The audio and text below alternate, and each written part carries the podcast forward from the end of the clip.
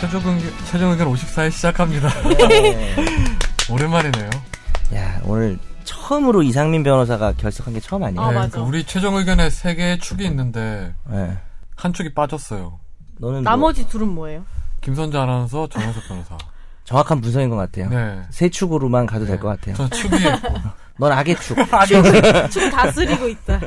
근데 이상민 변호사가 어, 되게 빠지니까 긴급- 좀 긴급한 재판이 생겼다면서요? 정말 어, 네. 도저히 처음 빠진 거예요. 네, 그렇죠. 저에 비해서는 저는 예. 그러니까요. 우리 이상민 변호사는 빠진 적이 음. 없었잖아요, 지금까지. 그러니까 그래서 정말 급한 일인 거예요. 아주 성실한. 예. 그거 아니면은 네, 빠질 리가 없죠. 아니면은 최종 의견 좀 마음 변한 거 아니에요? 아, 그럴 리는 없어요. 최종 아. 오늘을 의견 좀- 기점으로? 어, 최종 의견 좀 재미없다. 요즘 그러세요? 제가 몇 번 그랬어요. 농담이에요. 예. 근데 네, 정 변호사님 추석 잘 보내셨어요? 네, 추석 때 저는 좀 아, 집에 좀 일이 있어가지고 네. 많이 잠깐 한 2, 3일 정말 제가 요즘 분 단위로 살고 있거든요. 너무 바빠서 밥을 하루에 한 끼 먹고 이랬어요, 정말. 아니, 그, 진짜로. 근데 파마했어요. 근데 파마했어요? 근데 파마했어요. 파마가 아니고요. 분단위로 파마했어. 그 펌이라고 하는 거예요. 그러니까 라인 펌이라고 남성분들 헤어컷 할 때 한 만 얼마만 더 주면 옆머리가 이렇게 자꾸 떠서 고민인 사람들에게 잡아줍니다. 그건 다, 다운펌 아니에요? 아, 다운펌이라고 하던가? 하여튼, 예, 그래가지고. 근데 너무 잡아가지고 약간. 아니요, 약간 어. 되게 로켓처럼 젊어 보여요. 머리가- 아, 요새 젊어요? 약간 다 여기 이렇게 자르잖아요, 남자들. 어, 그래. 나는 좀, 어- 짧게. 처음이라 좀 어색한데. 어쨌든, 그랬는데 추석 때 애가 열이 어, 40도까지 계속 올라가지고, 자- 한, 어딜, 평창 같은 데 가서 한 1박 2일만 좀 쉬고, 3, 2박 3일 쉬려다가 새벽에 와가지고, 해열제를 막 너무 먹였더니 지금 다시 애가 또 저체온증에, 35도 밑으로 아. 내, 려가면 이제 응급실 가야 되는데, 간당간당 35.5에서 36 사이 왔다 갔다 하고 있습니다. 아, 걱정이 크시겠네요. 예, 근데 이제 어머니가, 이게 또, 채원 엄마도 직장이 있으니까, 저도 뭐 일 있고 한데, 그 어머님이 와서 봐주시는 거예요, 저희 어머님이. 근데 잠을 한숨도 못 자고 오신 거예요, 오늘 아침에. 그래가지고, 어, 뭐, 최종 의견 물론 반드시 해야 되는 방송이지만, 어, 이게 좀 약간 뭔가, 이렇게 뭐, 재판을 가는 게 아니라, 네. 약간 방송을 가는 그런 거니까, 살짝 미안하더라고요. 아, 네. 아버지로서 마음이 편치 않으시겠네요. 네, 좀 편치는 않았습니다. 뭐 아들로서도 좀 그랬습니다. 어머님이 와서 계셔가지고. 근데 변호사님 오늘- 속, 속눈썹은 뭐 본인 거예요? 네. 아, 그럼 무슨 눈썹을 붙이고 아까 다니는 거예요? 렌즈 꼈냐 어. 그러진 않나. 라이브 시작할 때 이렇게 저의 개인사에 대해서 길게 얘기하면, 네. 아, 청취자들이 많이 떠날, 청취자들이 많이 떠날 수 있습니다. 이렇게 김선재 아나운서 얘기를 빨리 넘어가시죠. 김선재 얘기가 아나운서는 없어요. 고향 다녀오셨어요? 아니 가셨죠? 일했어요. 목 목요일 토요일 일했어요. 이틀 다 회사에 있었어요. 그러면 나머지 때는 뭐 하신 거예요? 나머지 때요? 나머지 때 그냥 외식하고 네. 친구들 만나고 음. 네. 심지어 토요일에는 그 트레이너가 연락이 왔어요. 현이 운동하실래요? 이래가지고 운동도 했어요 토요일에는. 아, 운동 운동하고 싶은 사람들이 많다고 해가지고 트레이너가 아, 오픈했다는 거예요 그날. 그래서 오라고 그냥. 아, 원래 하는 본인 트레이너가 네. 어. 원래는 이제 안 여는 거였는데 오라고. 남, 남, 남성 트레이너예요? 네. 그럼 토요일 날 따로 연락해가지고 운동하라고 오라 하는 게 좀 그런데요. 유부남인데. 더 그런데요? 아, 죄송. 항상 그날- 아, 예. 이게 참 아니에요. 이런 말 아니. 하면 안 될 것 같아요. 이게 뭐예요? 지금 아니에요. 오늘 판결문 아니 얘기하는 그날 벌써? 그날 네. 그날 운동을 그 와이프분이랑 같이 했어요. 아 트레이너분에 어. 예. 그 와이프를 또그 트레이너가 그 거기서 만났대요. 네, 음. 회원으로 만났대요. 그럼 선- 김선재 아나운서도 뭐 남자친구를 데려가셨나요? 그러진 않았습니다. 어 남친 있는 거예요? 지금 내가 살짝 낚은 건데. 음. 아, 데려- 데려갈 없어요. 남자 데려갈 남자 많죠. 그렇죠. 어, 어. 아니 그러지 않았다는 게 없다고 해야 되는 거 아니에요 남자친구가? 아니 근데 민낯으로 운동을 하는데 남자를 굳이 데려갈 아, 수가 있나요? 남사친을 데려갈 사기가 좀 그랬다. 아, 아무도 못 데려가 남자친구 떠나. 김선재 아나운서는 운동 되게 열심히 하잖아요. 네 열심히 해요. 대회 나가요? 어디? 아니 그건 아닌데 중요한 거는 음. 그러기에 몸에 너무 발전이 없어요. 진짜 약간 근데 현상 되게 좀 유지를 근육이 위해. 많이 생긴 편 아니에요, 지금요? 그 예전보다 많이 예전은 워낙 없어서 몸의 발전은 근육 생기는 거예요, 살 빠지는 거예요? 아, 근데 원래 살이 그러니까 별로 없잖아요. 살이 안 쪄서 제가. 오히려 예전에는 살도 없고 근육도 없고 약간 이런 되게 안 건강한 체질이었는데 아, 살도 건강한 좀 거 너무 이렇게 좀 말라 보여서 본인의 상태 살도 없고 근육도 없는 아니 거죠. 살도 좀 있고 그럼 지방만 있는 거네요. 뼈랑 어, 뼈에 바로 지방이 붙어. 최소한에 최소한에 음. 약간 종이짝처럼 징그럽네요 상상하니까. 다 많이 아무튼 좋아졌어요. 뭐 다들 추석을 그래도 오늘 오프닝이 좀 재미가 없었던 것 같아요. 그런가? 다시 할까요? 아니 근데 농담이에요. 예. 이상민 지훈, 변호사 없어요. 지훈 아, 선배가 이- 그 팔뉴스 나온 거 봤어요. 아 발뉴스. 그 오랜만에 나왔죠. 댓글에 누가 이렇게 봤다고 올려주셨더라고요. 아, 그래요? 그거 네. 무슨 봤는데 기사였죠? 아 봤어요 저도. 뭐, 헤어스타일이 진짜 귀여워요. 한번 보세요 여러분. 머리도 나간 거 아니에요? 추석 때 권지훈 내가 제가 왜 기자의 그러냐면 그 분장을 아, 화장을 하러 갔는데 김선재 아나운서가 나오더라고요. 음. 제가 안 들키려고 했는데 오늘 만났어. 네, 만났어. 예. 아 근데 아 근데 머리를 되게 귀엽게 고데기를 해가지고 이렇게 진짜 권 기자가 팬이 많은 것 같아요. 저 저희 어머니도 되게 좋아해요. 아니신 것 같은데. 아 진짜. 요 그래요? 네. 본인의 사상을 알게 되면 그때부터는 안 좋아하실 음. 수도 있는데 제 사상이 어떤데요? 네, 저희 어머니랑 다를 것 같아요. 네. 근데 되게 사람 좋다고 좋아하시고 그다음에 제 그 후배 있잖아요 저기 판사 네. 지금 이렇게 한번 봤죠. 예, 어, 지금도 기- 그 기사를 찾아서 본대요 권지훈 기자 기사 음, 감사합니다. 예. 아. 팬이라고. 그러니까 제가 외부에서 이렇게 평가를 받지만 내부에서 평가 저 참 평가되고 어려워요. 있어. 항상 나 무시하잖아요. 그러니까 저도 놀랐어요. 그러니까 네, 알겠습니다. 오늘 그 청취자 사연이 없어가지고 저희가 못하게 됐는데 한동안 많이 보내주시더니 또 안 보내주시네요. 아 이러지 마세요. 밀당하지 마. 네. 아. 빨리 김선재 아나운서 보내세요. 빨리 여러 번 소개해 주세요. 우리 빨리 메일 주소를. 저희 최종 의견 메일 주소는 파이널 골뱅이 sbs.co.kr입니다. 네, 많은 사연을 보내주세요. 사소한 것도. 사소한 것도 좋아요. 어, 진짜. 네. 인물평도 좋습니다. 디스도 좋고. 아, 그건 약간 좀 그런데. 정면석 변호사님 디스 이런 거. 음. 저는 환영합니다. 오늘 그럼 바로 화재 판결 넘어갈까요, 그러면요? 그러시죠. 네. 네. 화재 판결을 우리 또 화재 판결에 신미안을 가지신 정 변호사님이 폭풍으로 올려주셨지만 그 중에서 저희가 선별을 했어요. 너무 고르기 힘들 네. 너무 선정적이고 너무 미안합니다. 폭력적이고 네, 좀 근데 그러네요. 변호사님 정말 천재인 것 같아. 그 고르는 거 보면. 아니 뭐, 뭐 그거 아무나 고를 수 있죠. 하루에 막 수천 개 판결 나올 텐데 그 중에 어떻게 그렇게 잘 고르세요? 뭐 이상한 것만 되게 잘 골라. 이상하다. 근데 이제 저도 막상 사건 기사가 좀 괜찮아 보여서 판결문을 받아봤을 때 네.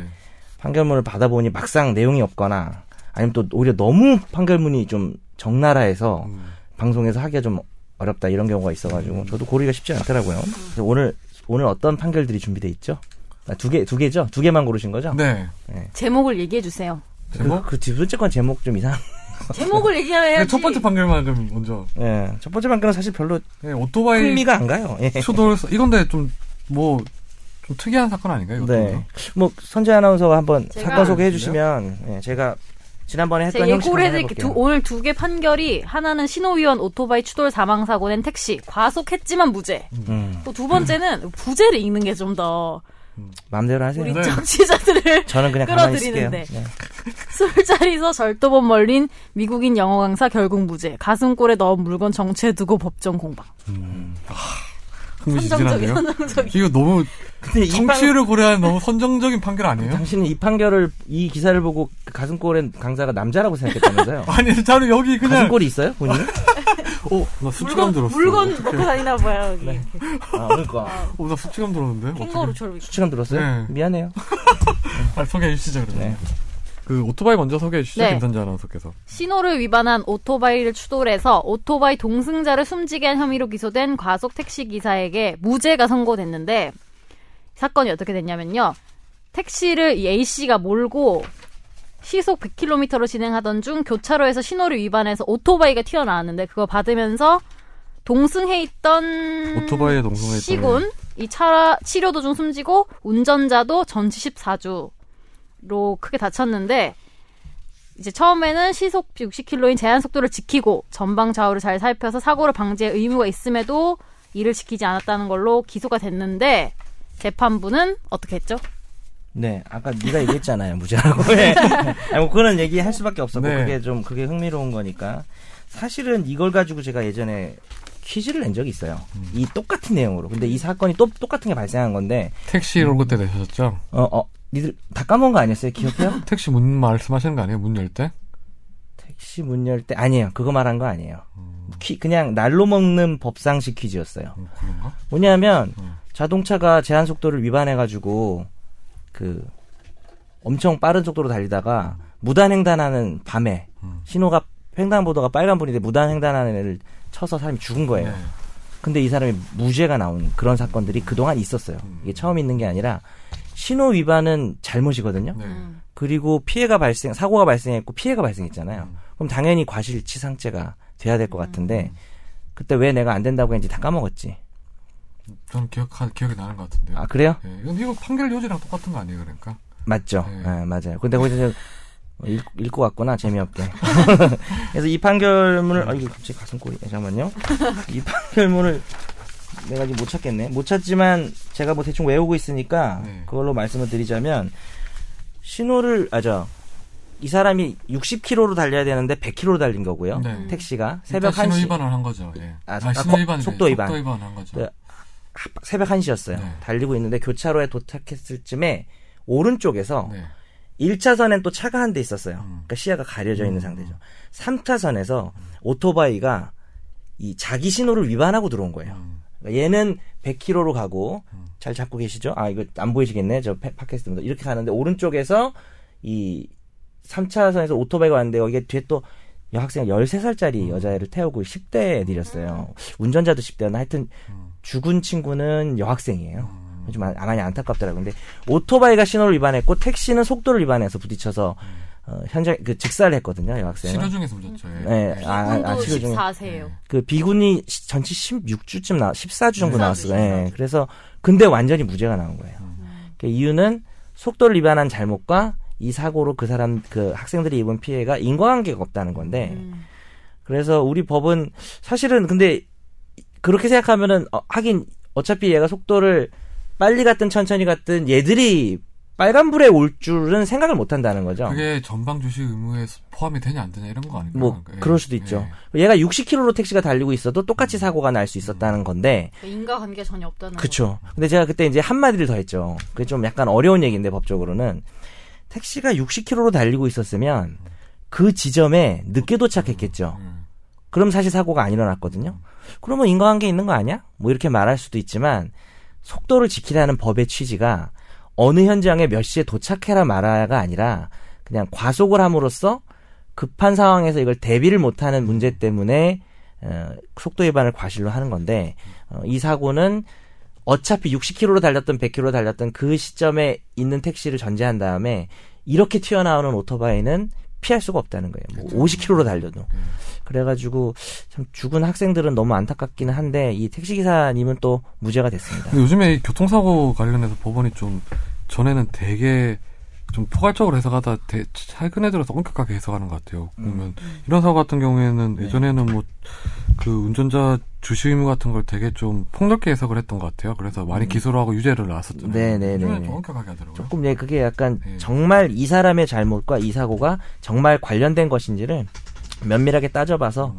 무죄 범위가 조금 넓어지긴 하는데요. 그래도 아무리 새벽이라고 해도 우리 속도 음. 위반이나 신호 위반하면 안 되겠습니다. 네, 네. 알겠습니다. 어우, 훌륭한 판결을 잘 찾아주셨네요. 거기도 시청자분들이 꽤 마- 많이 계시네요. 70명 넘, 아, 미쳐 얘기 안 하거든요. 근데 100명 넘게, 예.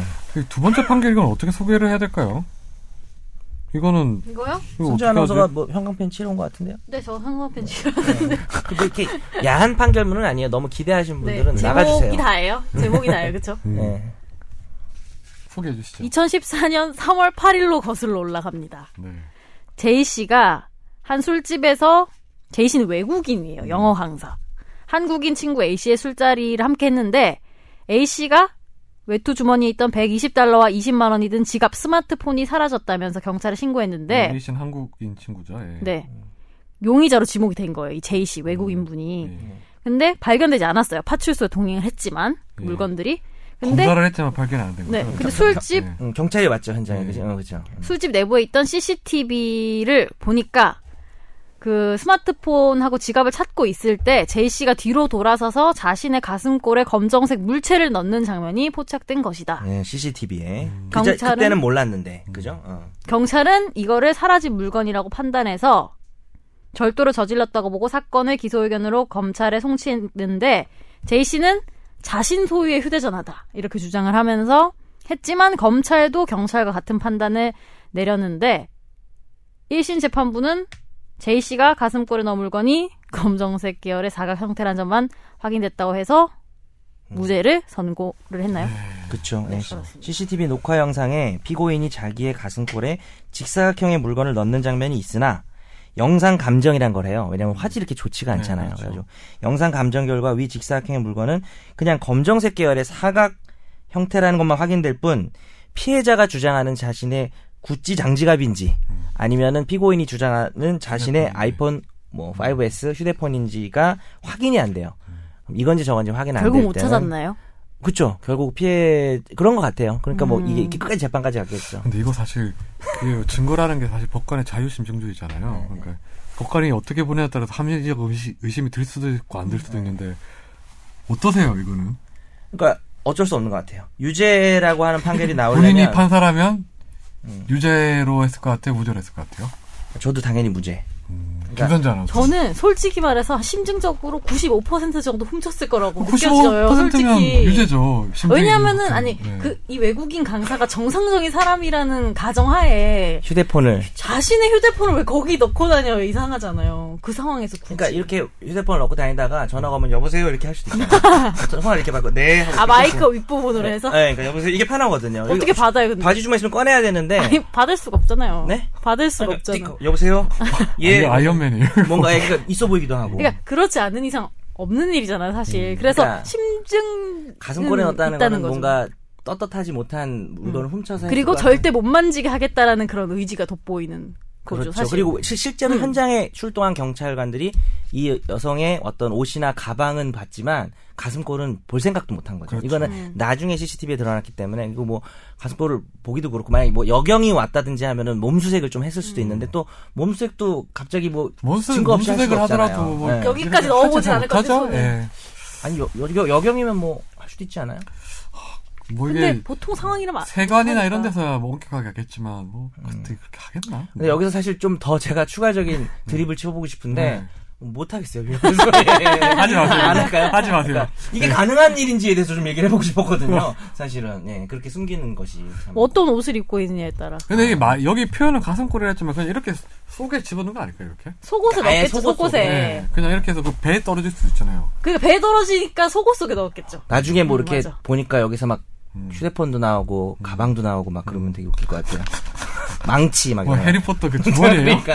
예. 그래서 이제 죄송합니다. 네. 근데 약간 뭔가 숨기려고 했던 건 저는 있었던 것 음. 같아요 확실한 거는 근데 아니, 저도 저도 의심스러워요. 음. 사실 좀 이 예. 정도면 어찌 보면 합리적 의심이 배제될 정도가 된 거 아닌가 싶기도 그러니까 하고. 예. 이제 뭐 청취자분들이 또 모르시 모르실까 이제 말씀드리면 원래 유죄 판결이 나오려면 예. 어, 무죄의 합리적 의심이 없어야 돼요. 어, 함, 합리적 의심이라는 단어가 참 이게 통용되는 단어거든요 판결문에서 그렇죠, 민사 재판에서는 객- 고도의 개연성이 있어야 뭐 인정된다 이러지만 그렇죠.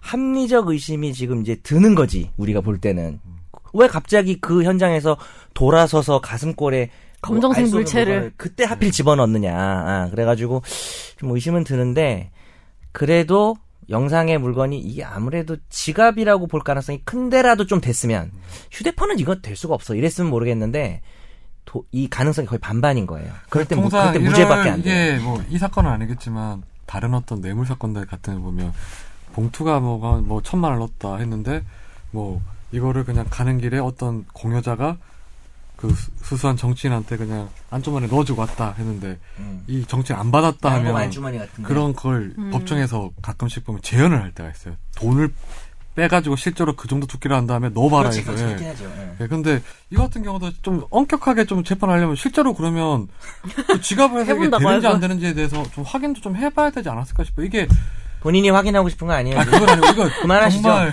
정말 사건 하나하나가 어떤 당사자한테 중요할 수 있으니까 법을 등에 업고 지금 본인의 사심을 아 무슨 미안한 거 아니에요? 저 제가 재판관도 아닌데 하여튼 좀 그러니까 지- 재현을 해봤어야 된다. 좀좀 더 좀 적극적으로 좀 한번 그렇죠. 뭐 예를 확인을 들어서 해봐야 되지 않았을까 싶기는 해요. 좀 뭐 솔직히 지갑이랑 휴대폰이 거의 크기나 이 비슷해가지고 장지갑이었다면서 근데 이 휴대 그 아이폰도 아 5S면은 사실 그렇게 길진 근데 않죠. 5S는 가능할 것 같아요 5S 길진 장지갑은 않죠. 가능한 것 같고. 지갑이랑 야, 그러면은 그, 그러면은 그- 차이가 많이 나죠. 그 길이가 좀 차이 나겠다. 장지갑은 길쭉하잖아요. 그러니까 지갑은 아니었던 것 같아요 제 생각에는 왠지 휴대폰이었던 것 같고 그러니까 자기 휴대폰이라고 했겠죠 어, 5S는 긴 게 아니죠, 폰이. 내가 아이폰을 잘안 써서. 이게 아 이게 6S니까 요거보다 한 이만큼 작아요 네, 나중에 세븐 되면서 길어진 거잖아요. 네. 그러니까 되게 작은 아, 이건 좀, 좀 약간 재판부 봤을 때도 휴대폰에 조금 가깝다는 생각이 근데 들었나 자기 봐요. 아. 휴대폰이랬으니까 이 제이 씨가 이거는 한번 조금 해보세요 더 집에 적극적으로 가서 다들 따져봐야 될 것 같아요. 다들 집에 가서 실험해보세요 다른 의도로 지금 따져보려는 아니, 그런 거 건 아니에요. 아니잖아요. 예. 하나하나 사건이 다 소중하답니다, 이게. 네, 참. 네. 네. 그렇긴 합니다. 네. 음. 피해자는 억울할 수도 있죠. 예. 오늘 이제 화재 판결 여기까지 하고, 집중 탐구가 있죠? 오랜만에 진짜 아, 오랜만에 진짜 오랜만이죠, 그동안. 많이 했던 집중 탐구. 아, 우리, 아, 그렇죠. 우리가 청취자 네. 뭐? 사연 하느라고. 어떤 내용이죠? 집중탐구? 단톡방? 단톡방? 아, 그게 음, 음탕하게 얘기하지. 뭐가 음탕하게 음흉하게 얘기하지 마세요. 아니 어제 라디오스타를 보는데 조용하게 얘기하면 진짜 같다고 아, 그래서 조용하게 얘기하면 진짜 같대요. 네. 단톡방 다 하잖아요. 특히 정 변호사님 단톡방 좋아하잖아요. 단톡방에서. 저도 오늘 단톡방에서 약간 무리를 이상한 일으키는 말 날을 많이 했죠. 하잖아요. 네. 그래서 단톡방에서 사실 이게 웃으면서 할 얘기긴 좀 그러긴 한데 한 여학생을 이렇게 아, 1년 네. 동안 그러니까 남학생들이 뭐 그게 뭐, 성희롱한 네. 대학이 우리가 잘 익히 아는 대학들 아닙니까? 다? 음. 어. 네, 여학생을 떠나서 이제 뭐 어떤 남성이든 누구든 어떤 사람 비방하는 글, 모욕을 주는 글. 그쵸. 그, 그거 쓰면 어떻게 될까요? 그쵸. 그 다음에 예고편인지 정말 흥미가 안 생겨요. 예고편인 그렇게 줄. 말하니까. 하지 말까, 이렇게? 네, 그러니까 정말로 그냥 어떻게 될까요? 이거는 아무런 왜요? 흥미가 안 생겨요. 나 흥미로운데? 음. 그냥 궁금하지가 않고 두 번째 사건도 상당히 큰 사건이죠. 그렇죠. 두 번째 사건은 제가 소개할까요? 얘기하면 안 될것 네. 같아요. 두 번째 사건은 처음으로 네. 어, 부부 강간이 인정됐잖아요. 네, 네. 근데 아내가 남편을 강간했다는 혐의로 기소가 됐는데 감금하고 막 묶어놓고 이랬어요. 되게 음. 사건 그레이 같아요, 그레이. 네. 50까지 그 상태에서 또 아내가 좀 강제로 남편과 성관계를 가졌다는 뭐 성관계 유사성애를 했다는 이유로 강간죄로 기소가 됐는데 무죄가 나왔어요. 상당히 관심이 갔던 게 부부 강간 문제도 이슈인데 여성의 남성에 대한 강간도 이슈잖아요. 그거- 근데 이제 예전에 우리 대법원에서는 여성의 남성에 대한 강간이 인정된 적이 있어요. 그건 어떤 사건이었냐면 형법 여성이 바뀐 다음에 안 아, 된 아, 건가요? 아, 죄송합니다. 잘못 얘기했네. 네. 여성이 강간죄가 된 적이 있는데 예, 남성이 여성을 강간할 때 그 예. 여성이 한 여성이 그거를 옆에서 음. 공, 공범처럼 도와준 거예요. 아. 그래서 그 여자는 거의 우리나라 거의 최초의 음. 여성 강간범이 된 적은 있어요. 근데 이, 번에는 처음으로 여성이 남성을 피해자로 해서 강간을 했, 음. 그렇죠. 는데 얼마인지 법적으로 성립할 수 있는데 이번에는 무죄가 네. 나와서 좀 논란이 되고 있는 판결. 궁금하시죠? 요 정도면 좀 그러면- 궁금할 것 선정적이네요. 같아요. 예. 네. 되게 선정적입니다. 오늘 너무 선정적인 주제 정하신 거 아니에요? 판결문이 너무 선정적이라서 읽을 수가 없어요. 음. 그래가지고 아니 근데 이런 식으로 흥미 끄는 건 저는 반칙이라고 네. 생각합니다. 지금 다 그렇게 본인이 끌었잖아요. 그거보다 골라와놓고는 어, 이게 약간 좀 그러면 네.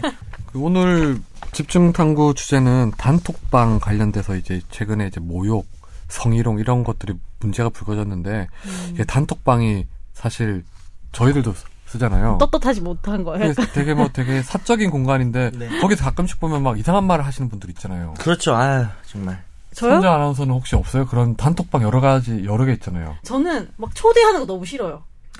왜 가- 자기 아는 사람 지인 다 초대해가지고 왜 새해 인사 보내고 이런 거 있잖아요. 50명. 아, 나 진짜 짜증나. 어, 한 100명 이렇게 초대해가지고 새해 인사 보내고 다 나가고 이렇게. 죄송한 말씀인데 주로 어르신들이 좀 그러죠. 예, 보통. 근데 너무 감옥 같아요. 그뭐 반짝반짝이는 동상 언제 같은 거. 나가야 할지 대답을 해야 할지 말아야 할지 막 되게 저는 단톡방 고민스럽고. 초대하면 제일 먼저 나가요. 아, 초대하자마자 그냥 나가게 눌러요. 아, 진짜요? 왜요? 무슨 아니, 잘 내용인지도 모르는 안 보고. 사람인데 초대할 경우에는 아. 네. 음. 뭔가 중요하거나 기내할 말 있으면 따로 카톡으로 보내거나 뭐 아니 할 텐데 우리 단톡방도 나갈 네. 거예요? 우리 단톡방 아니 아니요 아 우리 단톡방 나갈 뻔한 적 있어요 정혜석 변호사가 저 막 괴롭혔을 때 언제? 언어 폭력을 막 한 적 있어요 수시로 하죠 언제였죠? 수시로 언폭? 저 요즘에 그때 줄임말 저한테 여러 개 알려주셨잖아요 그래서 줄임말 되게 편하더라고 생각했어요 그때 10대들이 왜? 뭐, 뭘 줄였었는데? 어뭐 다 줄였어요 그러니까 그런 식으로 하면 안 어. 되는데. 요새 제일 많이 뭐, 쓰는 예를 게 들어서 뭐예요? 뭐. 그냥 뭐 아, 그냥 줄임말이 있든 없든 그냥 본인이 줄여서 쓰는 거예요? 네, 밥 먹었냐 뭐냐 밥 먹 이렇게 하고. 그렇게 하면 상대가 못 알아듣더라고요 근데 이게 맞아 동의가 돼야죠 뭐 쓰는 언어는 말을 줄여서 해야지. 왜요? 그 언어의 효율성인데 아니 언어의 기본은 서로 간의 동의예요 약속이에요 언어는 근데 정, 정 변호사님 저한테 했던 그 추격어 중에 저랑 동의한 거 하나도 없잖아요. 다 모르는 말인데 다. 근데 저는 그때 장난으로 안 쓰는 줄임말로 쓰긴 썼는데 그리고 너무 줄임말에만 집착, 집착하지 말고 요즘 많이 쓰는 말들을 좀 알아봐요 애들이 신조어. 하나 신조어 음. 시- 테스트 하나 해볼까요 또 오늘? 또 뭐 있는데요? 하드캐리가 뭐예요? 어 이거 모르는 분은 많더라고 생각보다 하드 어렵다 캐리가 뭐 움직이다. 뭐. 그런 식으로 접근하면 이미 틀려먹는 거예요. 뭐 어려운 일을 수행한다 뭐 그런 거예요?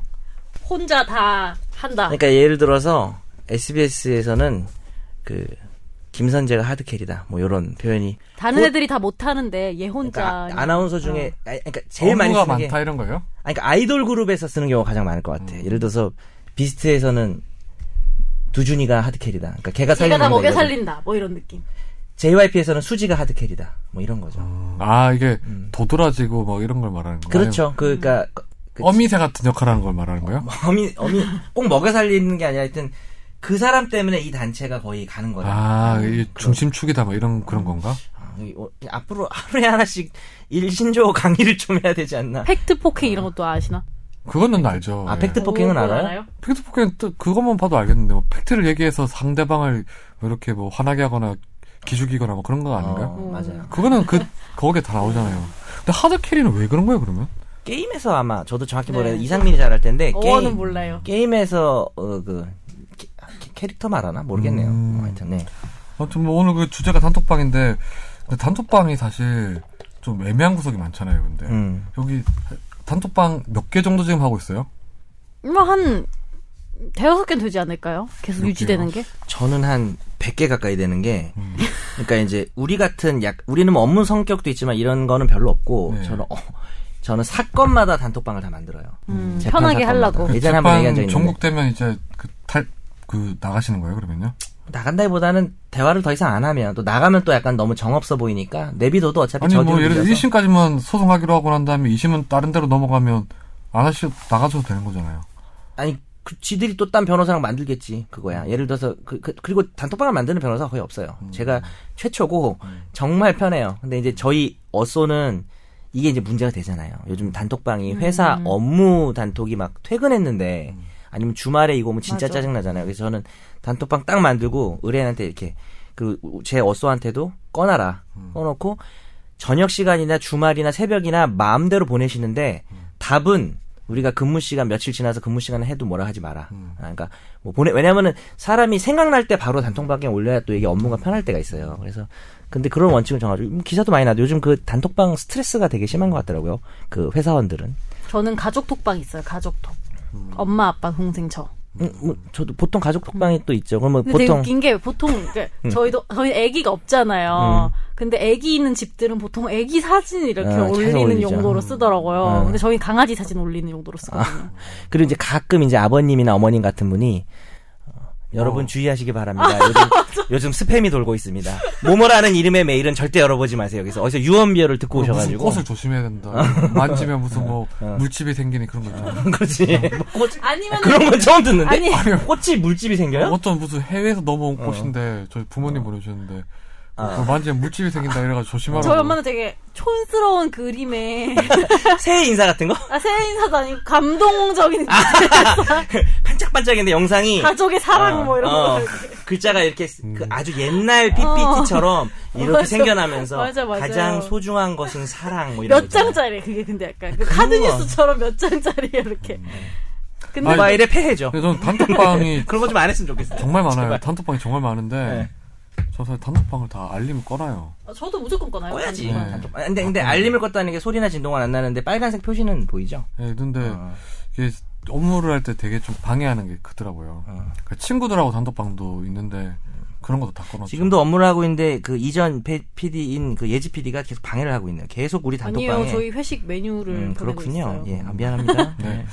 그 지금 이게 최근에 단톡방이 문제가 됐던 거는 뭐 일부 대학교에서 뭐 대표적으로 남아구들이 여아구가 배제된 그 남성들만이 모인 방을 만들어서 특정 여학생에 대해서 이제 음담 패석을 하고 성적 희화를 하거나 대상화를 시켜가지고 그게 공개가 되면서 많이 문제가 됐었죠. 아, 음. 예. 근데 이거 원래는 모여서 그냥 술자리에서나 하던 그런 얘기일 거 아니에요. 그쵸? 네. 근데 단톡으로 한 거죠.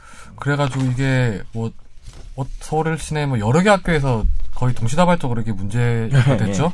거의 뭐 웬만한 네. 뭐 서울대 연 음. 연대는 없었나? 서울대 고대 고려대. 국민대 고대 국민대 세 개 뭐 정도가 그 외에 여러 가 모든 대다수의 뭐 서울뿐만 아니라 비일비재하겠죠 이런 일들이 연, 기본적으로 연, 연대 경희대도 네, 있네. 네. 고대, 서울대, 국민대. 예. 근데 이게 뭐 특정 대학의 문제라기보다는 이제 이런 식으로 그쵸? 계속, 예, 성경문이 아니에요. 뭐 단톡방을 많이 만들어서 이제 하는데 사실 우리 김선재 아나운서는 단톡방이 어떤 수다의 공간으로 생각하세요? 어떻게 보세요? 저요? 네. 그러니까 이게 되게 친한 친구들하고 아니, 잠깐 쉬고 네. 있었던 것 같은데 지금 당황하는데. 필요할 수도 있, 아 필요에 의해서 있을 수도 있고. 음. 근데 저는 저도 약간 그게 무섭게 되면 캡처가 되잖아요. 그냥 수다 떨고 말면 뭐 누가 그렇지. 녹음을 할 가능성 낮잖아요. 그게 핵심이야. 어, 본인이 지금 근데 얘기한 게. 어 단톡은 사실 캡처가 되니까 솔직히 막 엄청 막 말하게 되진 않지 않나요? 일단 그리고 또 말로 하는 거랑 다른 글이잖아요. 아무리 음, 짤막해도 그러니까 저는 좀 필터링 하게 되긴 하던데. 음, 그래요? 근데 친한 친구랑 막 엄청 친한 친구랑 뭐 업무와 무관하고 이제 그렇지. 정말 가까운 친구 오래전에 음. 만났던 친구 한 세네 명 정도 정말 절친. 맞아. 그러면 거기서는 되게 편하게 얘기하지 않나요? 그쵸, 그쵸. 네, 뭐다 정말- 내려놓고 얘기할 거 미, 뭐. 아니에요. 믿어요. 전자 아나운서 표정 보니까 정말 친한 친구가 별로 없는 것 같은 표정인데. 아니. 아, 김선재 아나운서 성격 되게 좋아요 생각보다. 생각보다 아니 틀리죠, 아니 아니야. 나 와, 아직도 정말. 생각을 못 고쳤구나. 아니, 보, 네. 실망이에요. 아니 이게 외관상 보면 이제 되게 깍쟁이처럼 느껴질 수도 있는데 김선재 아나운서 깍쟁이 아니요 외관이 되게 고맙습니다. 털털한데요. 음. 이렇게. 네, 고맙습니다. 근데 제가 그 얘기만 할게요. 맨날 김선재 아나운서 놀리지만 네. 정말, 정말 착해요. 저는 김선재 아나운서의 뭐 외모도 뭐 얼마든지 칭찬할 수 있지만 네. 저는 성격을 정말 좋아합니다. 어떤 점이요? 그냥 거기까지 하겠습니다. 아니 모든 걸 구체적으로 말씀해 주셔야죠. 예시를 그러니까 들어서. 팩트 왜냐하면 폭행을 하세요. 가식이 없어요. 음, 가식이 없. 난 가식 있는 사람 제일 싫어요 이 세상에서. 네. 가, 가, 전 전 가식. 네. 가식. 야, 이 가식은 없어요. 가식 덩어리야. 네. 저요? 아니 아니 해본 소리예요. 저 가식이 좀 있나요 그러면? 아니 없죠. 근데 저는 어쨌든 그거는 좀 두려워해본 적 있어요. 예를 뭐요? 들면 제가 아무, 아무래도 좀 TV에 나오고 하다 보니까 항상 화장한 모습으로 나올 거 음. 아니에요. 근데 막 친구들끼리 막 엄청 못생기게 나온 사진 이런 거 막 올렸는데 누가 그거 유포하면 어떡하나라는 생각을 해본 적 있어요. 그 저랑 같이 로비에서 만날 때 가끔씩 보면 화장 안 할 때도 더 많잖아요. 못생긴 사진도 음, 아니, 그- 많거든요. 너무 걱정하지 마세요. 그냥 가끔 어떤 날은 방송 오셨을 때 그것도 어차피 유포하면 안 되겠다 싶은 생각이 들 때가 있어요. 근데 그러고 다니시잖아요. 어차피 길을. 아니 근데 별 그래요? 차이 없어요. 김선재 아나운서 화장한 거랑 안 한 거랑. 근데 네. 그런 건 좀 걱정되긴 하는 게 왜냐면은 연예인들 보면은 왜 꼭 절친한 친구였던 애들이 꼭 성형전 사진 이런 거 유포하잖아요. 음, 그렇지. 러니까 그런 사람들이 하더라고요. 아 성형하셨어요? 아니요 안 했어요. 네. 아 그런 걸 왜 물어보세요? 아니라고 말할 기회를 준 거예요. 어, 아니 고맙습니다. 고맙습니다. 정 변호사님은 친구들하고 단독방도 있으시죠? 네 있죠. 되게 친구들하고 친한 하는 것도 친구들하고. 있죠. 네. 거기서는 우리 저의 저랑 단둘이 얘기할 때처럼 그렇게 막 말씀하시는 거예요, 그러면요? 거기서 그러니까 너 같은 애가 있으면 아, 그래요? 어. 어, 좀 만만한 애가 그거 있으면 유출되면 어떡해요? 그러면? 네? 그 유출되면 되게 완전 매장될 수 있잖아요, 그러면요. 음, 근데 좀 그러니까 왜냐면 막 유출해 임마. 내용보다도 네. 욕설 이런 거 쓸 때가 있잖아요. 그러니까 말투가 진짜 웃긴 게 뭐냐면 제 친구들은 이제 애기들이 많이 있잖아요. 네. 근데 같은 프로필 사진을 애기 사진이니까 너무 아, 귀여워. 보통. 근데 근데 친구들끼리니까 야 이 뭐 할러마 이런 거 보내 나한테. 근데 누가- 애기가 나한테 욕을 하고 있어. 그러니까 이게 막 멘붕이 오는 게 있어. 야 너 사진이라도 바꾸고 좀 욕을 해라. 막 음담 패설 할 때가 있어 요 어, 애들이. 그래서 어. 야 이거는 좀 사진을 바꾸고 애가 지금 애입을 왜냐면 지는 지 프로필 사진이 계속 나가는 걸 잘 모르거든. 그냥 네. 캡처해서 보내줘요. 예. 네 자식이 이런 욕을 하고 있어. 오늘 조심하시기 바랍니다. 여러분. 그래서 결국 이렇게 친구들끼리랑 뭐 아무리 되게 친한 친구들하고 하게 있을 돼 때는 있죠. 네, 하게 돼 있죠. 자기도 모르는 사이에 뭐 욕설이나 아니면 누군가에 대한 비방, 음. 뭐 시- 예- 예컨대 아니면 자기 직장 상사에 대해 욕을 할 수도 있잖아요. 모르는 그쵸, 사람들이니까. 그런데 이게 유출이 되면 그러면 어떻게 되느냐. 어떻게 되냐? 이게 법적 쟁점이 상당히 있을 수 있는 부분이긴 하잖아요, 그러니까요. 그렇죠. 근데 이게 사실 뭐 자극적으로 방송을 하려는 의도는 없지만 네. 이 내용을 알고 하는 게 그러니까 뺄 건 좀 빼더라도 우리가 네네네. 기사에 어차피 나온 수준이니까 네. 이게 내용이 뭔지 좀 알 필요가 있는데 그러니까 우리가 그냥 과를 다니면은 남녀가 섞여 있는데 네. 그냥 맨날 보던 과 동기예요. 그냥 인사하고 뭐 소문 들어서 하고 친한 애인데 남자들끼리만 카톡을 만들어서 뭐 한 여성 뭐 여성 애들을 번갈아 가면서 네. 일단은 외모를 평가하는 네. 것부터 해서 그다음에 되게 성적인 표현 그러니까, 그렇죠. 그러니까 뭐 좀 표현을 순화해서 얘기를 하자면 어쨌든 뭐 우리가 이제 성관계를 갖는다 이런 음. 거를 되게 속어로 쓰는 경우가 있잖아요 뭐 뭐 이렇게 마- 마치 아, 삐, 예, 삐, 그쵸, 삐, 예. 삐. 음, 예. 그렇게 아, 얘기를 할 건 예. 아니에요 근데 아니 근데 이건 좀 알 필요가 있어요 왜냐하면 이게 그냥 그냥 음담패설이라고 말하는 거랑 저 이거 맨날 보잖아요 우리 예를 들면 이렇게 보는데 네. 나랑 뒤에서 권준 하는 아나운서 거죠. 둘이서 둘이서 카톡하면서 혼자 아나운서에 대해서 그냥 뭐 비방하거나 모욕하거나. 품평하거나 비, 아니, 비방 모욕이라는 단어로 네. 음. 표현되는 게 아니야 이거는 거의 이거는 성범죄 수준의 내용이 들어 있는 거야 내가 그렇게 근데 해버리겠다 저, 저는 뭐 네. 단독방이 아니어도 왜.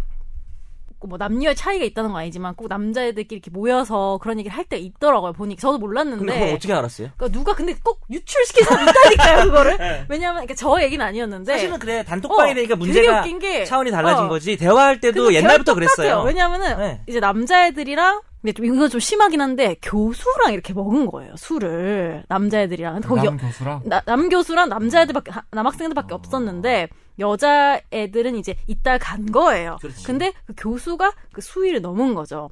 그러니까 제 정도면은 이제 나랑 자면 뭐 에이프를 줄 수 있다. 뭐 이런 식의 아, 그건 나 여기서 들었는데 아, 네. 그런 발언을 한 당시- 거예요. 아, 기사화된 건 아니죠 기사화된 건 아니고. 선재 아나운서한테 어. 들었나 보다 음. 그러니까 그러 그래가지고 근데 이거를 이제 앞에서는 그 남자들도 웃어주지만 그걸 이제 한 명이 이런 얘기 했다 이렇게 한- 말해버리면 끝이잖아요 사실 그렇죠. 똑같은 거잖아요 그렇죠. 증거가 남는다 안 남는 뿐이지 그러니까 이제 일단 카톡을 먼저 얘기하지 말고 음. 남자들끼리 근데 사실 권지훈 아나운서 같으면 우리가 누가 댓글 도 읽죠. 그렇죠. 저 그렇게 잘생겼어요? 제 소리 미안해, 자꾸 잘생겼네. 헷갈려. 고, 감사합니다. 예.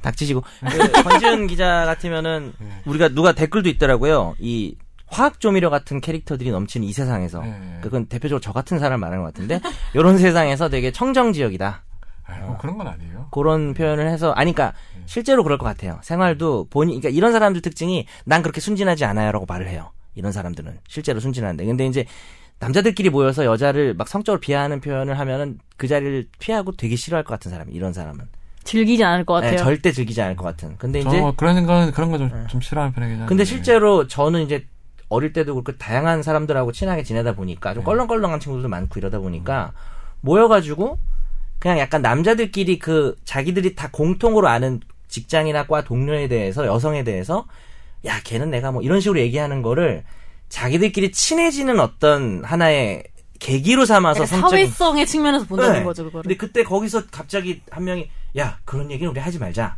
하면 쏘- 못하거든 나는 말하기 네. 쌓여지거든. 힘들어요 내가 근데 솔직히 그좀 얘기하는 거예요. 그게 좀 문제. 저는 그런 남자들이 네. 친구들끼리 모여서 그렇게 말하는 게 되게 폭력적이라 생각. 그러니까 저는 저는 여자친구를 사귀었을 때도 여자친구 관계된 일 친구들하고도 얘기 안 했거든요. 그냥 술자리에 내가 아는 내가 좋아하는 여자친구가 음. 거론되는 게 싫더라고요. 어차피 이상한 식으로 얘기를 항상 하니까 사람 뭐 아니면 남자들이. 네. 사귀다 헤어진 친구인데 예, 그런 야 것도 너 다시 걔랑 뭐 그래. 어디까지 갔냐 이런 그런 거, 거 자체가 물어본 게 듣기도 사실 싫어서, 예. 진짜 쓰레기인데 예. 그런 정도 얘기면 내가 반발할 수 있어 야씨내할 수가 있는데 그게 아니라 완전히 유희로 얘기하는 거야 야 걔는 어때 걔는 몇 점이야 와, 뭐 이런 근데 식으로 음. 이거는 다- 딴 얘기인데 계속 단톡방은 어, 아닌데 지금 저 딴 얘기해도 돼. 중고등학교 때 이럴 때 저는 항상 공학이 공학을 다녔는데 그때 남자들이 이렇게 연습장에다가 명단을 써서 음, A, B, C, D를 매겨서 어, 음. 투표하는 거. 아니요 그러니까 여자의 이 외모, 외모의 순 몸매 이렇게 해가지고 음. 딱 표를 작성을 한 거예요. 그래서 그거 음. 좀 이상하네. 거의 매장당한 애가 있었어요. 근데 이게 그 이제 문제는 거예요. 여기서 이제 갈, 갈려야 될 게 있는데 대화 내용이 약간 외모 품평 수준이다라고 했을 때 저는 이제 개인적으로 좀 다른 얘기를 해보면 저는 외모 품평은 얼마든지 해도 된다고 생각해요. 자기들끼리 하는 거는. 근데 이제 그걸 일단 유출해서 보면 기분 나쁘죠. 당사자들이. 그러니까 유출돼서 내가 봤으면 이제 그때부터 욕 먹는 거죠. 근데 솔직히 남자들끼리 모여서 아니면 반대로 생각해보자. 여자들끼리 모여서 남자들을 자기 과나 있는데 외모를 품평을 했다. 권할 행위도 아니고 찌질하고 잘못된 행위긴 하지만 찌질하다는 거죠. 그게. 네, 찌질한데 뭐 예를- 우리가 지금 이제 약간 법률적으로 그 이제 범죄라고 봐야 되냐라고 있어서 나는 그 정도는 자기들끼리 모여서 즐겁게 얘기할 자유는 있다고 생각해요. 그 당사자가 모르게 뭐라고 하긴 할 조금 거면 그렇다라는 어, 근데 좀 나눠봐야 될 것 같은데 이제 거기서 더 가서 이제 이제 성적인 표현이 들어가는 거죠. 음. 쟤는 내가 어떻게 한번 해버리겠다든지 야 네가 해봐. 뭐 이제 지금 이번에 문제된 그 대학 사건들은 대부분 좀 그런 정도 그러니까 사건이거든요. 변호사님은 말의 그 수위에 따라서 좀 달리 판단해야 된다 이런 거예요. 수에 그 따라 다르고 저 약간 저도 이게 정립된 이게 법적인 얘기가 그러니까 아니에요. 법- 오픈되냐 안 그건 오픈되냐. 법적인 기준은 아니잖아요 지금. 저 말씀하시는 법적인 기준 거. 아니에요. 예. 그냥 이제 법적인 기준은 그냥 한마디 하면 돼요. 이거 다 네. 처벌될 수가 있어요. 예, 아. 그러니까. 네, 모욕죄가 될 수 있고 왜냐하면은 어 그건 이제 좀 이따 좀 얘기하려 고 네. 그랬고 이제 그냥 우리끼리 얘기를 했을 때 개인끼리 대화 예를 들어서 술자리에서 내가 봐봐 이건 어떻게 생각해 남자들끼리 모여서 우리가 다 아는 여자에 대해서 야그 조금 이런 얘기를 할게요 걔는 뭐 가슴이 어떻고 예를 들어서 엉덩이가 어떻고 뭐 얼굴은 아 내 스타일은 아니야 뭐라든지 이런 얘기를 막 했어요 남자들끼리 근데 이거를 아 그러니까 이거 되게 싫지만 이게 저 제가 지금 순화해서 얘기한 거예요 음. 더 심, 아니, 그러니까 더 모든 심한 거 남자들이 많죠. 그렇다는 오해는 또 풀어주세요. 그건 아닌데 그렇죠. 예. 저는 그 저도 나름대로 좀 다양한 친구들 있지만 그래도 좀 얌전한 사람들 하고 이제 조금 이렇게 관- 관계를 맺어왔을 거 아니에요. 왜냐면 제가 막 지하 생활하고 이런 건 아니잖아요. 그런데도 그냥 멀쩡한 애들 있잖아요. 멀쩡. 지하생활은 뭔가 지하생활. 모르겠어요. 지하실에서 이제 얘기하고 보일러실 이런 데 얘기하는 거 멀쩡한 애들하고 얘기를 했는데도 예. 정말 심한 얘기. 네, 정말 많아요 그런 그래, 사람들이 그러니까- 많더라고요. 그러니까 남자들은 그걸 진짜 다 저는 다 느꼈다니까요. 다 어. 근데 그런 경험 많이 대부분 했어요. 웃긴 거는 그런 사람들이 앞에서는 아무 말도 못해요. 더 아니, 중요한 되게 건 젠틀한 척하지. 어, 앞에서는 되게 잘 숨겨요. 근데 그거를 다 찾아서 어떻게 그거를 다 저는 게 그게 그- 이렇게 얘기하면 진짜 욕 먹을지 모르겠는데 저는 그 정도 수준의 이야기는 그러니까 아주 심한 얘기가 아니라 그 정도 수준의 이야기는 유출이 되냐 안 되냐가 중요한 것 같아요. 그렇죠. 원래 대부분 들킨 죄잖아요. 근데 그러니까 아, 그냥 약간 근데 그걸 막을 수가 없어요. 그러니까 요즘은 여자들도 그런 얘기를 하는 여자들이 아주 소수지만 있고 남자들은 매우 다수의 사람들이 그런 얘기를 예전부터 해왔단 말이에요. 그래서 그거는 유출된 게 잘못이에요. 그러니까 이렇게 얘기하면 욕 먹을래나? 근데 왜냐면 너무나 만연해 있기 때문에 이건 뭐라 할 수가 없어요. 뭐 이런 음. 그러니까 그만큼 이제 사회에서 이제 뭐 특히 남성이 여성을 되게 좀 성적 대상화시키는 게 너무 만연화돼 있으니까 예, 예. 그런 건데 결국 이런 게 이 단톡방으로까지 옮겨간 건데 단톡방부터 문제가 좀 달라지는 네, 거죠. 왜냐하면 단톡방은 언제든지 유출될 수 있잖아요. 바로 캡처해서 보내. 그러니까 전 아까 지금까지 얘기한 거는 개인적인 술자리에서 대화라면은 단톡방에서 이런 게 이루어지면 책임이 더 크다는 얘기를 하고 싶은 거예요. 사실. 근데 이게 지금 이게 대부분 뭐 이 발언의 수위를 떠나서 이거를 뭐 여성을 성적 대상화 시켰다는 걸 빼고 직장 상사에 대해서 욕을 했다는 그렇죠. 걸로 바꿔보면 성적인 코드를 빼봅시다. 네, 성적인 예, 코드를 빼면. 빼고 생각을 해보면 네. 약간의 우리가 좀 고민할 지점은 생기는 것 같아요. 맞아요. 네. 예. 그 얘기 좀 얘기해 보세요. 네. 예. 예를 들어서 뭐 저랑 선재 아나운서랑 변호사님이랑 세 명이서 막 이렇게 단톡방이 있는데 국장님을 어, 뭐, 음. 네. 뭐, 뭐 국장이든 부장님을 사장이든 뭐 엄청 이게 합리적인 어떤 비평이 아니라 뭐 육두문자를 싸우면서 욕을 했을 음. 수가 있잖아요. 되게 어, 되게 너무 불합리하게. 스트레스를 예, 예. 받아가 욕을 했는데 근데 그 스트레스도 약간 불합리한 거야. 약간 이 네. 사람이 어. 성격이 민감해서 예. 상사 잘못이 없는데 진짜 예. 말도 안 되게 욕을 했어요. 예, 예를 그런데 들어서. 우리 정 변호사님이 그걸 뽑아가지고 국장하고 사장한테 갖다 주는 거죠. 그럼 과연 그게 그러면 나를 처벌을 해야 되는 거냐? 라는 문제로 생각해 보면 대부분 좀 이렇게 고민할 수 있는 지점이 생기는 것 같아요. 성적인 문- 그죠 성적인 문제나 그거나 잘못 욕한 사람이 잘못했다라는 기준하에서 예. 근데 네, 이게 참 이게 되게 좋은 지적인 것 같아요. 성적인 코드를 빼니까 좀 생각이 달라지지 않아요? 네. 그러니까 저는 성적인 코드도 분명히 잘못이고 무- 요즘 뭐 우리 사회의 그런 만연한 그 남성의 어떤 문제가 심각해서 우리가 그런 거지 넓은 의미에서 봤을 때는 개인끼리 그렇게 얘기한 것이 과연 밖으로 나간 부분에 대해서 좀 쉽- 간단한 문제는 아닌 것 같아요. 근데 감정적인 측면을 봤을 때는 사실 같이 해놓고 음.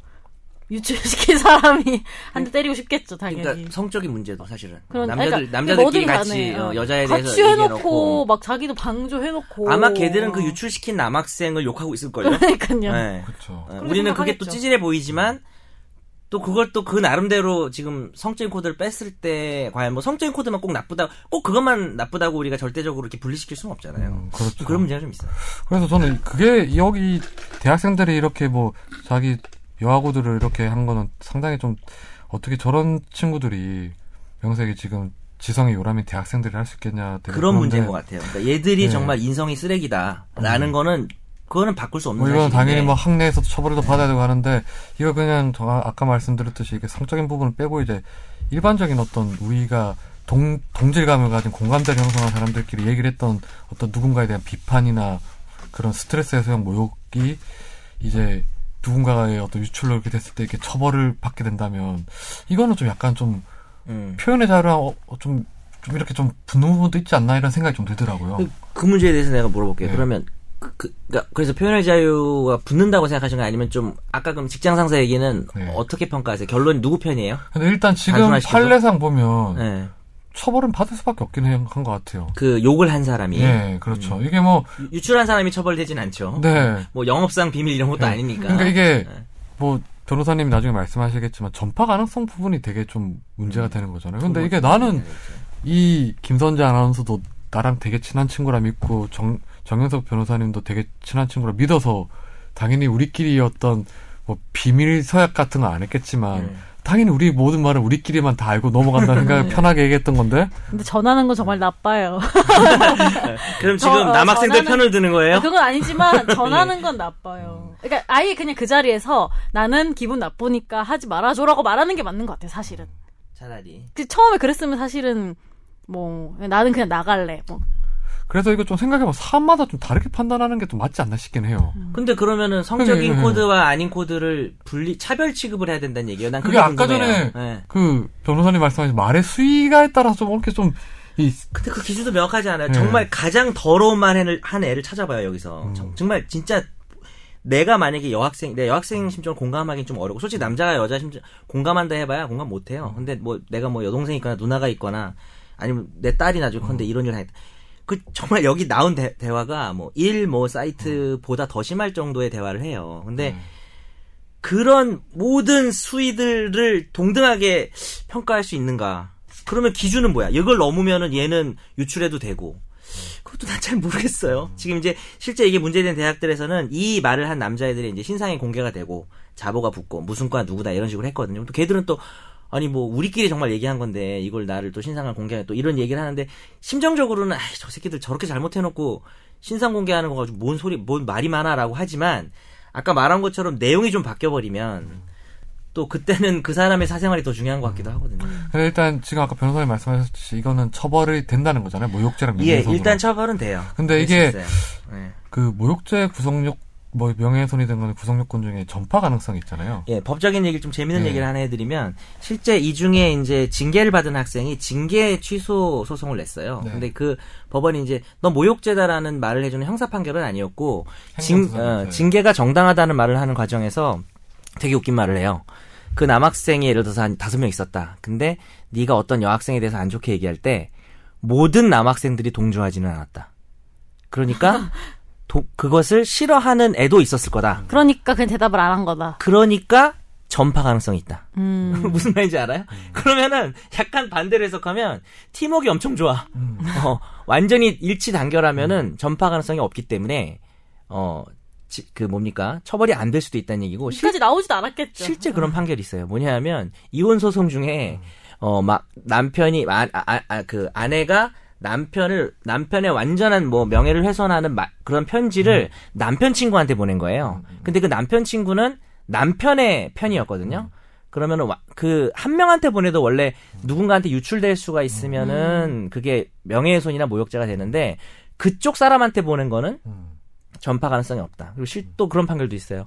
그 남녀가 부부가 막 싸우는데 어, 남자였나 여자였나 남자가 아마 여자를 욕했는데 이 여자가 무슨 맨날 남만 되면 남의 남자 집에 가서 자서 자고 나온다라는 욕을 할 때 처가 식구들이 다 있던 거예요. 장인, 장모 다 있는데 그 상태에서 얘기해도 이 사람들이 자기 가족에 대한 흠을 얘기한 거니까 밖에다 말할 가능성이 없어서 무죄. 근데 이웃 사람이 한 명 와서 앉아 있으면 유죄. 아 그럼 전파 가능성이라 함은 뭐, 되게 기본적으로 웃겨요. 사람 숫자로 판단한 건 아니에요? 그러면? 사람 숫자가 아니죠. 그 들은 사람들이 구성원에 얘기를 할 것인가 밖에 나가서 음. 그리고 약간 결과주의 그래 그리고 실제 남학생 한 명이 여학생한테 유출했잖아 결과적으로 유출했다는 거는 전파 가능성이 있다는 반증이다 그러면 이- 이게 하나 하- 케이스 바이 케이스로 하나씩 여쭤볼게요. 제가 그러면 음. 예를 들어 정말 동질감으로 똘똘 뭉친 사람들끼리 단톡방에서 얘기를 했어요. 네. 근데 그게 유출이 어떤 식으로 됐냐면 누군가 뒤에서 그걸 사진으로 찍었어. 그런 그러면- 경우는 처벌이 안 될 수도 있을 것 아, 같아요 그래요? 음. 네. 왜냐하면 그거는 누군가가 이제 어, 자기가 의도를 그 갖고. 표현을 한 사람들이 음. 유출할 수 있냐를 보는 거예요 그거는 뭐 아주 예외적으로 누가 간 거니까 그러면 그 명예훼손이나 모욕 같은 경우로 처벌을 범죄는 안 될 것 같아요 음. 그 그런 말을 한 인간들을 우리가 사회적으로 비난할 수 있지만 근데 음, 그냥 감정적으로는 음. 어, 전하는 사람이 나쁘고 그 전에 욕을 하면 안 된다. 음. 이거가 답인 거지. 아, 네. 아니고서야 이거는 너무 그러니까 우리가 오늘 주제를 다르게 잡아서 이, 이 어린 대학생들 중에 특히 이제 남학생들, 주로 남학생들 사이에 어떤 왜곡된 성의식이 심각하다로 만약에 주제를 잡았으면 처음부터 끝까지 까야죠. 이걸 뭐 어떻게 이거를 뭐 우리가 옹호할 수가 있을, 네. 일이라도 옹호할 수 있겠어요. 근데 또 문제는 이게 형사처벌이 되느냐. 이, 이것을 또 유출한 경우에 이걸 자기들끼리 대화를, 자기들끼리 대화가 유출되는 것이 어떤 문제이냐를 논, 논할 때는 여러 가지 논란이 있을 수 있다. 근데 그 대화의 내용만 들여다보면 쓰레기죠. 그걸 뭐, 그걸 뭐 어떻게 옹호해요. 근데 이제 이거를 개인적인 대화가 나갔을 때 어떨까의 문제는 또 좀 다른 것 같아요. 그럼 이거는 어떻게 되죠? 뭐 나, 나랑 여자친구가 대화를 하다가 여자친구한테 누군가에 대해서 비방을 했어요. 네. 근데 이 여자친구가 그거를 공개하면서 그 대상자가 명예훼손이랑 모욕죄로 고소를 하게 되면 제가 물어볼게요. 도대체 왜 그런 일이 일어난 거예요? 여자친구, 실제 아, 여자- 실제 실제 사례가 있었으니까요. 예. 그 여자친구랑 헤어지고 예, 그 여자친구가 헤어진 다음에 그거를 카톡을 공개를 해서 헤어질- 야구선수 있잖아요. 모든 애인은 헤어질 가능성이 있기 때문에 전파 가능성이 있는 거 아닐까요? 근데 그게 처벌이 됐더라고요 보니까요. 네. 약간 어떤 느낌이냐면 딱 이렇게 생각하면 내가 아주 정확한 기준을 알려드릴게요, 여러분. 내가 A라는 사람한테 얘기하면서 B의 욕을 했어. 네. A와 B의 관계를 보는 게 가장 정확해요. 아, 그러니까 그게 A와 B의 관계를 봤을 때 아까 말했잖아요. 와이프의 욕을 했는데 친정 사람들 가족들한테 욕을 하면 전파가 안 된다라는 거죠. 두 명, 세 명 정도한테. 근데 이제 아, 까 숫자가 전혀 안 중요한 건 아니에요. 처가 식구들이 한 20명 모이는 자리에서 얘기하면 그건 이미 전파가 된 거예요. 여러 사람이 있어서. 근데 두 명, 세 명 정도, 한 명, 두 명, 세 명인데 전파가 되느냐의 문제죠. 근데 와이프랑 사이가 안 좋아. 처가식구가 저거식 아, 내놓은 자식이야. 아, 내놓은 좀 전파 가능성이 있는 거죠. 아니 이게 아까 음, 말씀드린 생각이 안 게 야구 선수 장성우 씨 같은 경우에 치어리더를 비방하는 거를 이제 네. 자기 여자친구한테 보냈다가 여자친구가 뭐 헤어진다 헤어지면서. 헤어지면서 이제 그걸 공개하는 바람에 음. 처벌을 받았어요. 근데 이제 일- 재판부 같은 경우에는 1대1로 주고받은 대화라고 하더라도 이제 뭐 확산되는 단초를 제공했다고 전파 가능성이 없다고 보기는 어렵다고 했는데 이거는 사실 좀 저는 모르겠다. 이게 여자친구 같은 경우는 모든 걸 함께 할 수 있는 되게 동반자적 관계인데 네. 그때나 그렇지 뭐.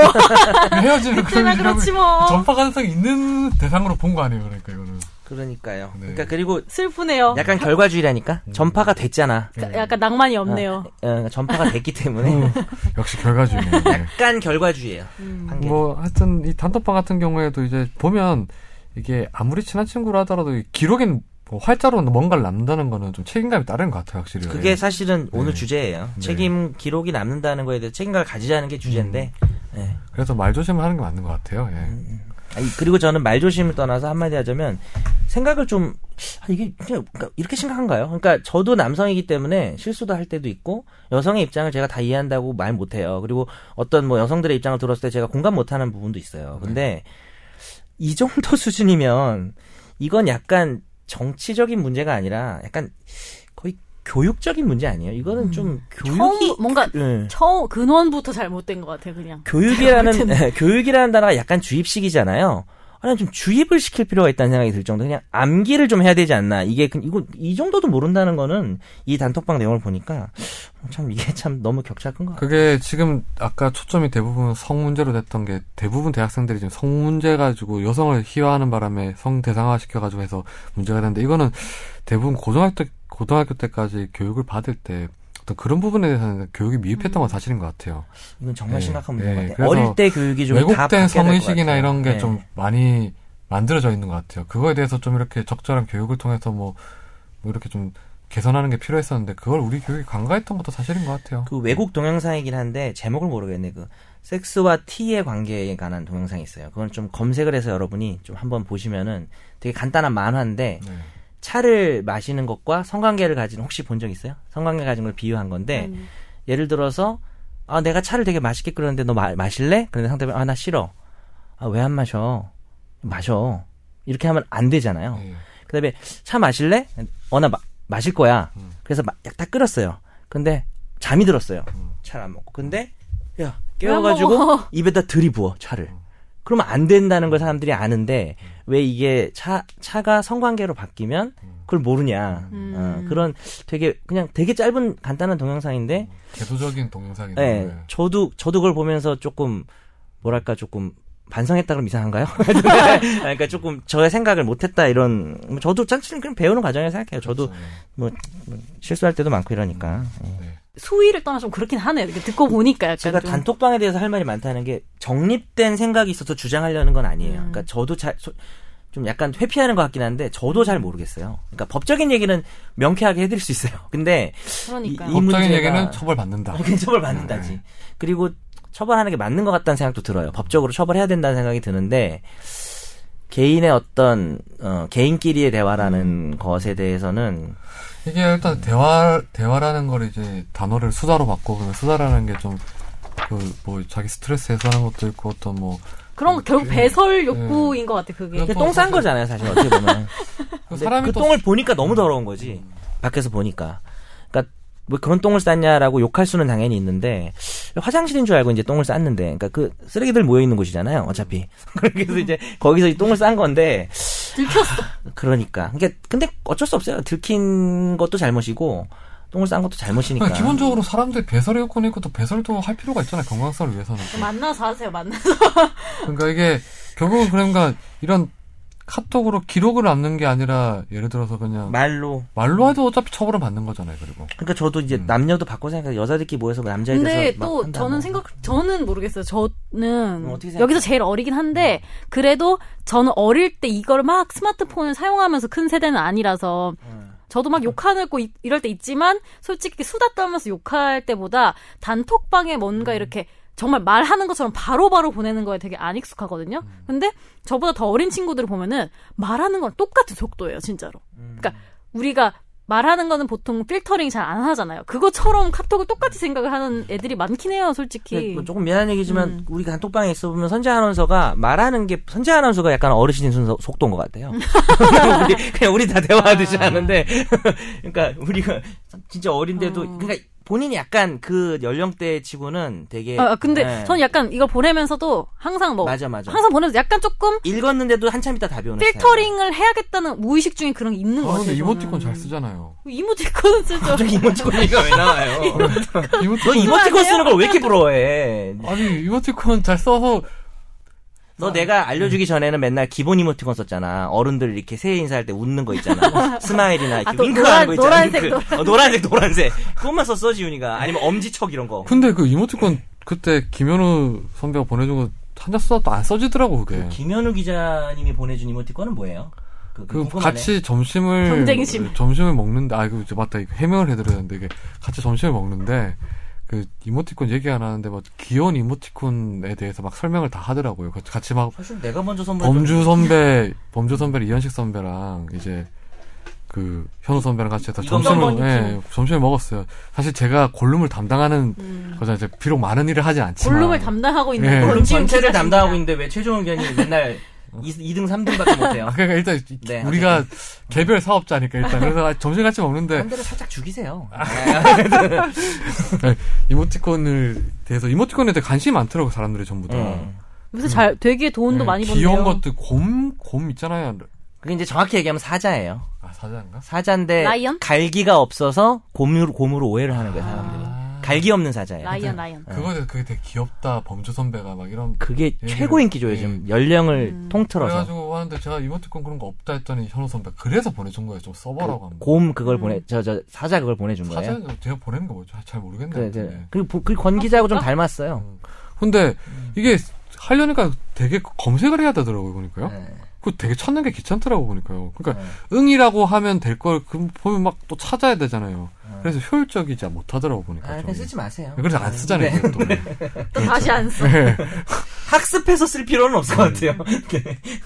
근데 아무튼 저는 근데 제, 제 성격이 약간 그런 걸 좀 필터링 많이 하는 스타일이어서. 근데 그런 점은 좀 어린 친구들, 특히 남자들 음, 이런 애들이 조심해야 좀 될 것 같긴 배울 필요가 해요. 있는 것 어, 같아요. 네. 조심해야 될 것 같아요. 왜냐면은 언제 누가 녹음하고 있을지도 몰라요. 아니 본인의 얘기가 좀 잘 가다가 지금 들킬까봐 걱정이라는 쪽으로 가시는 거잖아요. 근데 선재 아나운서는 뭐 저희가 같이 대화를 자주 하지만 단톡방에서 뭐 그렇게 저처럼 뭐 이렇게 기록을 남기잖아요. 개인을 비난한다든지 아니 그런 게 뭐 없죠. 원래 그 나쁜 일 변호사님도 나쁜 일 많이 하는 사람 기록을 안 남겨요. 가장 재밌고 재기발랄한 건 이상민 변호사님 아니에요? 뭐 되게 이상한 짤- 짤방 같은 거 많이 보내잖아요. 막. 아, 근데 저는 개인적으로 네. 하도 뭐 인터넷을 많이 하니까 네. 이상민이 올린 것 중에 내가 본, 아, 못 봤던 건 하나도 없었어요. 그 정도로 제가 인터넷을 많이 해요. 근데 네. 그래서 되게 제가 반응을 잘 안 놀랐는데 해요. 이상민 변호사님 방금 와 저런 걸 어디서 구하는지 저는 하루에 10개도 올려줄 수 있는데, 다그 재밌던데. 저처럼, 저처럼 그걸 너무 많이 본 사람들은 음. 좀 안 좋아할 수도 있기 때문에 잘 안 올리거든요, 사실. 그 되게 특이한 뭐 이상한 재밌는 뭐 에피소드 같은 것도 뭐 아, 잘 고르긴 해요. 웃긴 그렇게 거는. 해가지고 막 올리고 어. 하잖아요. 어. 페이스북이 압권이에요. 거기 올리는 글들 보면 너무 절묘한 사진들 잘 어, 올려요. 재밌었어, 재밌어요. 그러니까 이상민 변호사님 어, 얼마 전에 뭐가 웃겼더라? 그, 아, 재난본부? 국민안전처? 뭐지? 네. 국민안전본부인가? 아. 음. 그거에 대해서 뭐라고 올렸더라? 그거 웃겼는데, 상민이가 올린 거. 한번 보세요. 아. 페이스북 들어가서. 잊어버렸다. 아무튼 그 단톡방으로 돌아오면 네. 아무튼 단톡방이라는 게 사실 다시 말씀드리지만 이게 어. 저는 기자라서 그런지 몰라 뭔가 글로 남기는 거는 다 되게 조심스럽더라고요 이게 혹시나 책임감을 예, 가져야죠. 어. 나중 페이스북도 뭐 그래서 거의 안 하는 거고 사실 뭔가 되게 나중에 아, 이불킥해요 자기가 쓴 걸 보고 맞아요.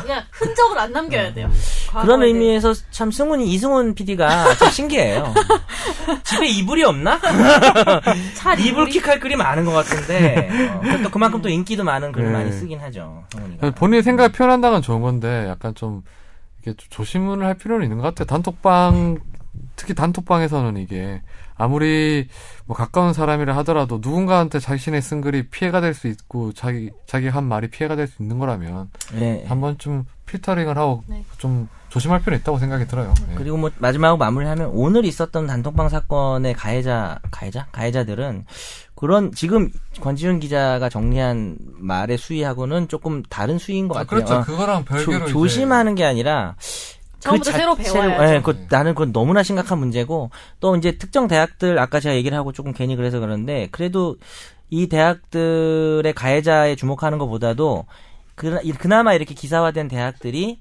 그래도 조금 뭐랄까요 그런 의식이 있는 사람들이 이걸 문제 삼아서 그 시기 때문에 그냥 대학생들이 어, 어. 만연하게 돼 있는데 유독 여기가 지금 도드라진 것 같아요 음. 그거는요. 네, 그러니까 그, 그 문제에 대해서 조금 문제를 삼아서 문제가 된 거다. 무슨 얘기냐?